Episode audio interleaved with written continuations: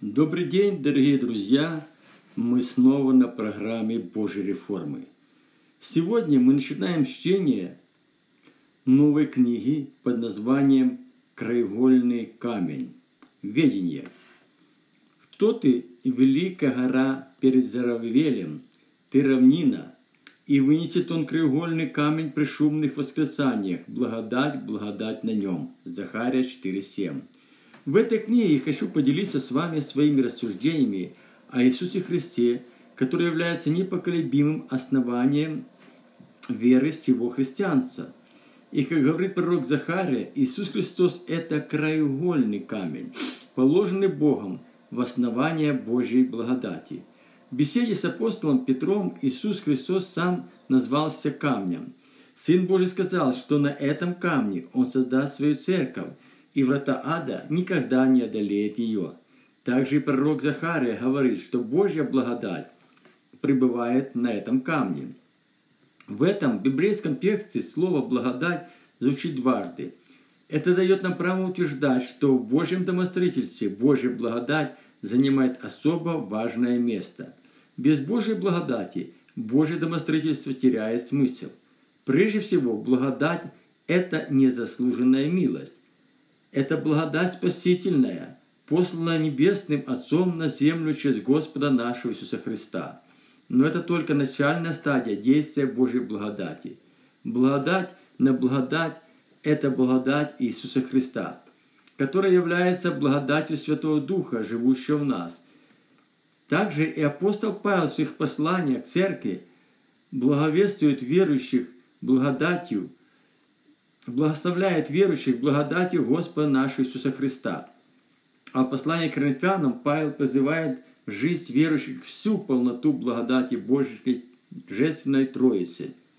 Благодать Господа нашего Иисуса Христа и любого Бога Отца и общение Святого Духа со всеми вами. Аминь. 2 Коринфянам 13.13. 13. Церковь – это тело Иисуса Христа – Верующий в Иисуса Христа – это член Его тела. Иисус Христос живет в каждом верующем, родившемся свыше и принявшем Иисуса Христа как своего Спасителя. если Иисус Христос живет в нас, то мы носители Его благодати. И слово апостола Павла мы видим, что Божья благодать берет свое начало в любви Бога Отца. Если бы наш Небесный Отец не проявил полноты своей любви падшему человеку и не послал на землю своего Сына, мы бы с вами никогда не познали благодати Господа нашего Иисуса Христа. Также и благодать Святого Духа является результатом неограниченной любви Небесного Отца своим детям. С первого дня моего обращения к Богу и по сегодняшний день Святой Дух преподавал и преподает мне практические уроки из Библии. Благодаря этим урокам – я все больше и больше прихожу к познанию Божьей благодати, сокрытой в Господе Иисусе Христе. За все эти годы в архиве моего подсознания была заложена многообразная информация о жизни и служении Господа нашего Иисуса Христа. И этой информацией я хочу поделиться с вами в своей книге. Писать о Иисусе Христе и, его, и о Его благодати, данной нам Богом, это значит брать на себя большую ответственность пред Богом. Тема о Иисусе Христе центральная и самая важная тема во всей библейских тем. Но, как ни странно, из-за церковной кафедры не так уж часто можно слышать проповедь о Иисусе Христе. Да, и духовная литература чаще всего говорит не о самом Иисусе Христе, а о том, что верующий имеет в нем. Поэтому церковь не использует во всей полноте благодать Божественной Троицы, сокрытую Небесным Отцом нашим Господе Иисусе Христе. Иисус Христос – это надежное и непоколебимое основание нашей веры. И если верующие не утверждают свою веру на Иисусе Христе, их духовное строение будет очень шатким и не устоит во времена жизненных искушений. Чем глубже мы познаем о Иисусе Христе и о Его благодати, данной нам Богом, тем больше возрастает наша вера и наше упование на Господа. Камень, который отвергли строители, сделался главой угла. Это от Господа и есть дивно в очах наших. Псалом 117, 22. познание о Иисусе Христе направляет нас к Божьему домостроительству. Но Божье домостроительство невозможно постигнуть во всей его полноте, полагаясь только на свои библейские знания. Божье домостроительство – это Божья тайна, запечатана семью печатями и сокрыта в Иисусе Христе. Церковь Иисуса Христа имеет в себе всю полноту Божьей благодати. Тайну Божьего домостроительства Бог открывает верующим, находящимся в теле церкви. Но церковь нашего времени уклонилась в сторону от водительства Святого Духа и перестала нуждаться в Божьем домостроительстве. Многие верующие, полагаясь на свой разум, стремятся как можно больше познать библейские истины. Но без благодати Святого Духа наше теологическое знание никогда не смогут привести к Божьему домостроительству. Основание и строительный материал в Божьем домостроительстве – это продукт не наших знаний, а продукт благодати Святого Духа. Божье домостроительство – это неизменное и непоколебимое основание учения Библии. Божье домостроительство начинается и заканчивается Иисусом Христом. Иисус Христос – это первый источник всякого начала в Боге, и им завершается полнота Божьей, всей Божьей работы в плане Божьего домостроительства во Вселенной. Я есть Алфа и Омега, начало и конец. Первый и последний. Откровение 22.13. О том, что было от начала. О том, что было от начала, что мы слышали, что видели своими глазами, что рассматривали и что осязали руки наши о слове жизни. Ибо жизнь явилась, и мы видели, и свидетельствуем, и возвещаем вам эту вечную жизнь, которая была у Отца и явилась нам. О том, что мы видели и слышали, возвещаю вам, чтобы вы имели общение с Отцом и Сыном Его, Иисусом Христом. 1 Иоанна 1, 1, 3. Все, с чем мы сталкиваемся в своей жизни, имеет свое начало. Но было время, когда во Вселенной еще не было и начальной пылинки. Нам трудно представить это, так как мы быстро привыкаем к тому, что созерцаем нашими глазами. Люди, не знающие Бога, выдвигают различные теории о образовании жизни во Вселенной. Одна из них, из наиболее распространенных теорий, это теория о Большом Взрыве. Но и эта теория не имеет под собой прочного основания. Жизнь на Земле и жизнь во Вселенной построена так мудро, что все говорит о великом Творце, обитающем в неприступном свете. Вселенная стоит непоколебимо в основании в соответствии с Божьими законами, которые Бог только отчасти открывает людям. Ум человеческий не в состоянии постигнуть величие Бога. Только одна Библия дает нам некоторое познание о Творце всего видимого и невидимого и о начальной стадии Божьего творения во Вселенной. Библия открывает великую тайну Божьего домостроительства. Тайна Божьего домостроительства показывает на Божью работу, которую Бог совершал в самом начале своего творения. То, о чем говорит Библия, просто потрясающе. Об этом вы не прочитаете ни в одной книге, написанной человеком. Библия – это не человеческая книга, ее автор – сам Бог. Библия состоит из множества пророчеств, часто недоступных для восприятия нашего ума. Свои тайны Бог открывает только людям, имеющим близкое общение с Богом. И при том мы имеем вернейшее пророческое слово. И вы хорошо делаете, что обращаетесь с Нему как к светильнику, сияющему в темном месте, доколе не начнет расцветать день и не взойдет утренняя звезда в сердцах ваших, зная прежде всего, что то, что никакое пророчество Писания нельзя разрешить самому собой, ибо никогда пророчество не было произносимо по воле человеческой, но зрекали его святые Божьи человеки, будучи движимы Святым Духом. 1 Петра 5, 19, 21. Человеческий ум настолько ограничен, что не может выйти за пределы того, что мы видим и слышим. Самое мощное телескопы не способны достигнуть пределов Божьего творения во Вселенной. И даже многое из доступного людям является тайной, которую не в состоянии постигнуть человеческим разумом. Только одна Библия дает нам некоторое познание о Божьем мироздании. Рассуждая о начальной стадии Божьего творения, давайте снова вернемся к первому стиху Библии. Вначале Бог сотворил небо и землю. Беседуя со многими верующими, я пришел к заключению, что большинство из них никогда не пытались понять смысла первого стиха Библии. На вопрос, какое небо Бог создал в самом начале, я часто получал однозначный ответ. Без малейшего сомнения, многие верующие утверждают, что это космос и наша земная атмосфера. Но Библия говорит, что Солнце, Луну и звезды Бог сотворил не в самом начале, а только на четвертый день творения во Вселенной. Невольно возникает вопрос, о каком же небе сказано в первом стихе Библии? На этот вопрос мы находим ответ послания апостола Павла Коринфянам. «Не полезно хвалиться мне, ибо я приду к ведениям и откровениям Господним, зная человека во Христе, который назад тому 14 лет, в теле ли, не знаю, мне тело не знаю, Бог знает. Восхищен был до третьего неба, и знаю о таком человеке, только не знаю, в теле или вне тела, Бог знает, что он был восхищен в рай и слышал неизреченные слова, которые человеку нельзя пересказать. 2 Коринфянам 12, 1, 4. Апостол Павел говорит о человеке, восхищенном Богу до третьего неба, где находится Божий рай, место Божьих обителей. Когда Бог создал ангела, Он поселил их на третьем небе. Ангелы – это служебные духи, и они принимали активное участие в период Божьего творения во Вселенной. Я не, хожу, не нахожу другого объяснения Библии о небе, сотворенном Богу еще до первого дня творения во Вселенной.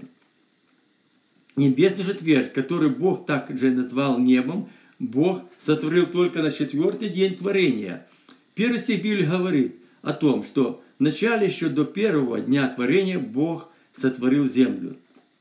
Мы видим, что прежде чем наступил первый день творения, во Вселенной был заложен фундамент Божьего домостроительства.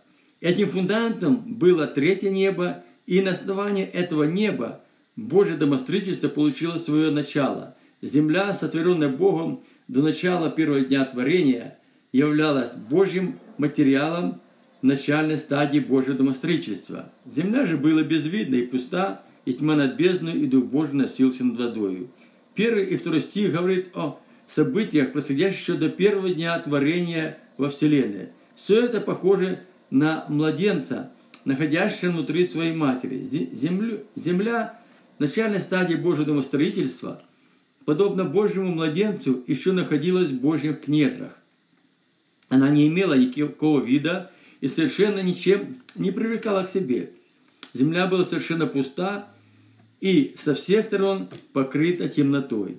Но Дух Божий, вызывающий роды, постоянно носился над водой, внутри которой находился Божий младенец. Дух Божий и все служебные духи ожидали начала родов и готовы были принять активное участие в начале стадии Божьего домостроительства на земле. И сказал Бог, да будет свет, и стал свет. И видел Бог свет, что он хорош, и отделил Бог свет от тьмы, и назвал Бог свет днем, а тьму ночью, и был вечер, было утро, день один. Стих 3-5. Когда во Вселенной прозвучал Божий голос, появился свет. Но это не был солнечный свет, так как Бог еще не сотворил солнце – Свет, появившийся в Вселенной, исходил от самого Бога. Сам Бог, Отец, освещал своим светом свое мировоздание.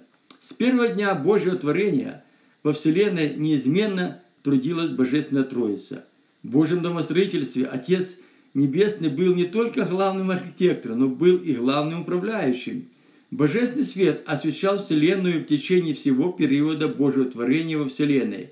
Божье Слово Божий Сын – было главным небесным прорабом, а Божий Дух, Святой Дух, приводил в волю Небесного Отца. Первый день Божьего творения Бог отделил свет от тьмы, и Божий свет стал распространяться во Вселенной. Это была работа Божьего домостроительства, и она прошла в действие с первого дня творения во Вселенной. Когда Бог отделил свет от тьмы, он назвал свет днем, а тьму ночью. Но это был не тот свет, не тот день и не та ночь, которую мы имеем сегодня. Бог еще не сотворил солнце, не сотворил луну и звезды, чтобы управлять днем и ночью. Исчисляя дни, месяца и годы. Библия не говорит, что период Божьего творения во Вселенной день сменялся ночью, а ночь сменялась днем. Но Библия говорит, что во время, то время был вечер и было утро. В период Божьего творения Бог всегда находился на территории света, и Божий свет постоянно пребывал на том месте. Где Бог, там нет тьмы. Божий день никогда не сменяется ночью. За, за ночью приходит тьма. Первый день творения Бог разделил Вселенную на две части. Там, где присутствовал Бог, всегда был Божий свет. Божья работа совершалась при Божьем свете, и во тьме, отделенной Бога от света, находилось царство тьмы, стоящее в оппозиции Богу. И вот благовестие, которое мы слышали от Него, и возвещаем вам, Бог есть свет, и в нем нет никакой тьмы. И если мы говорим, что имеем общение с Ним и ходим во тьме, то мы лжем и не поступаем поистине. Если ходим во свете, подобно как Он во свете, то имеем общение друг с другом, и кровь Иисуса Христа, Сына Его, очищает нас от всякого греха. 1 Иоанна 1, 5, 7. Мы знаем, что высшая власть Божественной Троицы принадлежит Богу Отцу. И все совершается только по Его воле. Но в первый день творения Бог проявлял во втором лице. Это предвечное слово, о котором апостол Иоанн говорит следующее. Вначале было слово, и слово было у Бога, и слово было Бог. Оно было начале у Бога. Все через него начало быть, и без него ничто не начало быть, что начало быть. В нем была жизнь, и жизнь была свет человека. И свет во тьме светит, и тьма не объяла его. Иоанна 1, 1, 5. В словах апостола Иоанна сокрыта вся полнота Божьего домостроительства – и это относится не только к начальной стадии Божьего творения Вселенной. То, о чем говорит Иоанн, имеет прямое отношение к верующим, живущим в период церкви. Божье домостроительство продолжается и, и приходит в свою завершающую стадию. Но принципы Божьего домостроительства остаются прежними. Его основанием, основателем и его основанием неизменно остается Божье Слово – Иоанн говорит, что Божье Слово было прежде всякого начала и было сокрыто в Боге. Божье Слово – это Бог во втором лице. Божье домостроительство пришло в действие, когда Бог, Отец, освобод... высвободил свое Слово. Божье Слово стало источником всякого начала и всякой жизни во Вселенной. Божий свет, пришедший в нашу жизнь посредством Божьего Слова, не позволяет греховной тьме поглотить нас. Был свет истины – который просвещает всякого человека, приходящего в мир. В мире был, и мир через него начал быть, и мир его не познал. Пришел к своим, и свои не приняли. А тем, которые приняли его, верующим в имя его, дал им власть быть детьми Божьими, которые не от крови, не от хотения плоти, не от хотения мужа, но от Бога родились. И Слово стало плотью и обитало с нами полной благодати истины, и мы видели славу Его, славу как единородного от Отца. Иоанна 1, 9, 14. И сказано апостолом Иоанном, мы видим, как Божье домостроительство переходит во вторую стадию. На этот раз Божье Слово уже послано Богом Отцом на землю. Наступает новая эра Божьего домостроительства. Божье Слово воплощается в человека и с полномочиями от Бога приходит на землю. О миссии Божьего Слова на земле мы будем рассуждать немного позже. Давайте поговорим о функциях Божье Слово в начальном стадии Божьего домостроительства на земле.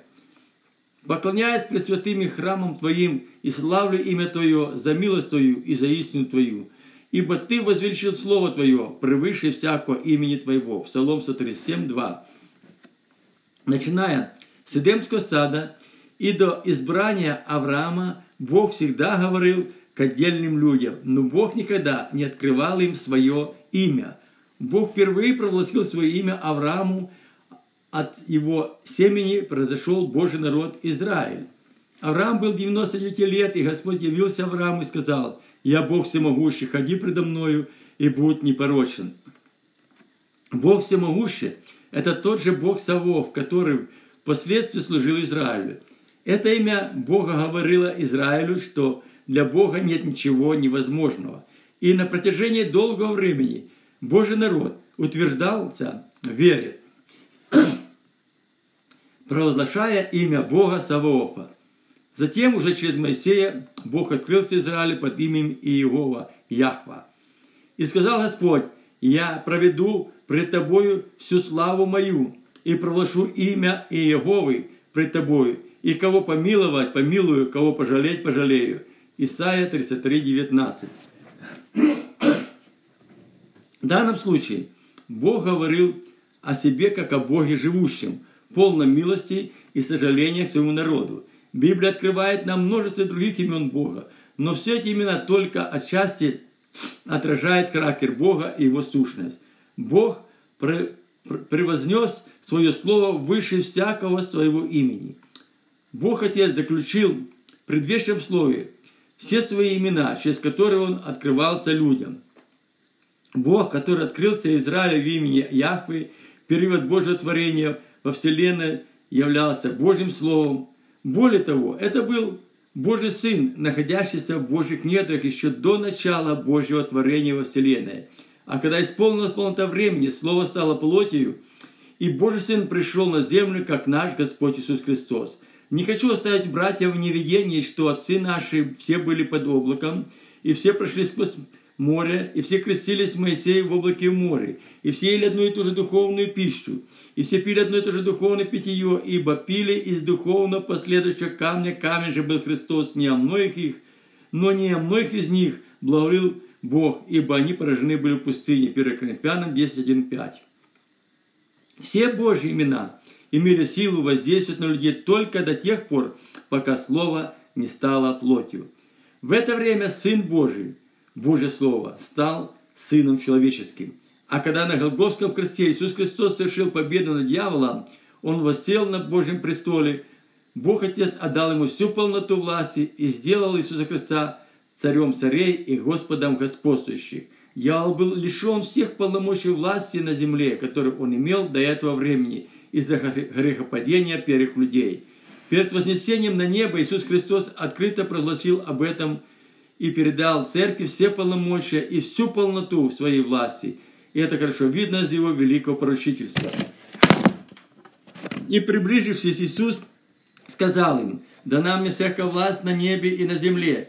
Итак, идите, научите все народы, крестя их во имя Отца и Сына и Святого Духа, в час соблюдать все, что я повелел вам. И вот я с вами все дни до скончания века. Аминь. Сын Божий принял от Отца всю полноту духовной власти на небе и на земле. Иисус Христос повелел своим ученикам учить людей Божьему домостроительству, провозглашая духовную власть через обетование Божьего Слова.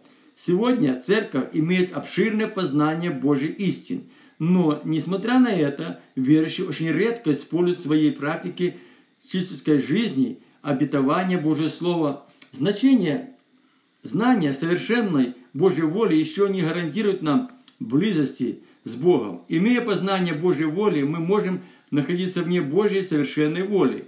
Только практическое богословие приводит в действие совершенной Божьей воли. В великом поручитель Иисус Христос не призывал своих учеников возрастать в познании Божьей истины, но призвал их практическим действиям на основании обетований Божьего Слова. Иисус Христос повелел своим ученикам – употреблять все полномочия власти, которые приняла церковь после его вознесения и сошествия Святого Духа на землю. И сказал им, идите по всему миру и проповедуйте Евангелие всей твари. Кто будет веровать и креститься, спасен будет, а кто не будет веровать, осужден будет. Уверши же будут сопровождать эти знамения. Именем моим будет гонять бесов, будут говорить новыми языками, будут бать змеи, и если что смертоносно выпьют, не повредит им. Возьмут руки на больных, и они будут здоровы. И так Господь после собеседования с ними вознесся на небо и воссел ясную Бога. А они пошли и проповедовали везде при Господнем содействии, подкреплении слова, последующие знамения. Марка 16, 15, 20. Иисус Христос очень ясно говорит, что все эти знамения будут сопровождать всех верующих Иисуса Христа. Это слово самого Господа Иисуса Христа, и Он никогда не отменял их. Если в данном случае мы используем какой-то запасной вариант, то это уже не есть, так говорит Господь. Поступая так, мы ставим под сомнение достоверность слова Иисуса Христа, сказанным в Его великом поручительстве. Это путь неверия в неизменность Божьих обетований, записанных в Библии. Оправдывая себя несостоятельностью, оправдывая свою несостоятельность, некоторые верующие начинают искать в Божьем Слове запасные варианты. Манипулируя Божьим Словом и вырывая из контекста нужные нам цитаты, мы создаем для себя доктрину, не отражающую Божьей совершенной воли. Исповедуя такие доктрины, мы утверждаем уже не Божью волю, а свои эгоистичные желания. Убеждая людей, что это Божья воля, мы обрекаем их на полный провал. Такие доктрины не отвечают, да и не могут ответить на нужды людей. Из-за того, из-за этого многие верующие живут в полном неверии, приходят в отчаяние и не выходят из постоянных депрессий. Мне бы хотелось быть, мне бы не хотелось быть жалким утешителем для верующих, нуждающихся в помощи от Бога. Как можно помочь этим людям? Ответ очень простой. Нужно преподнести им чистое и неповрежденное Божье Слово. А это Слово и сам Господь Иисус Христос. Это Его Слово, слова и Его обетования записаны в Библии. Только неповрежденное Божье Слово приведет Церковь Иисуса Христа к полномочиям власти, которыми Бог наделил свою церковь в самом начале.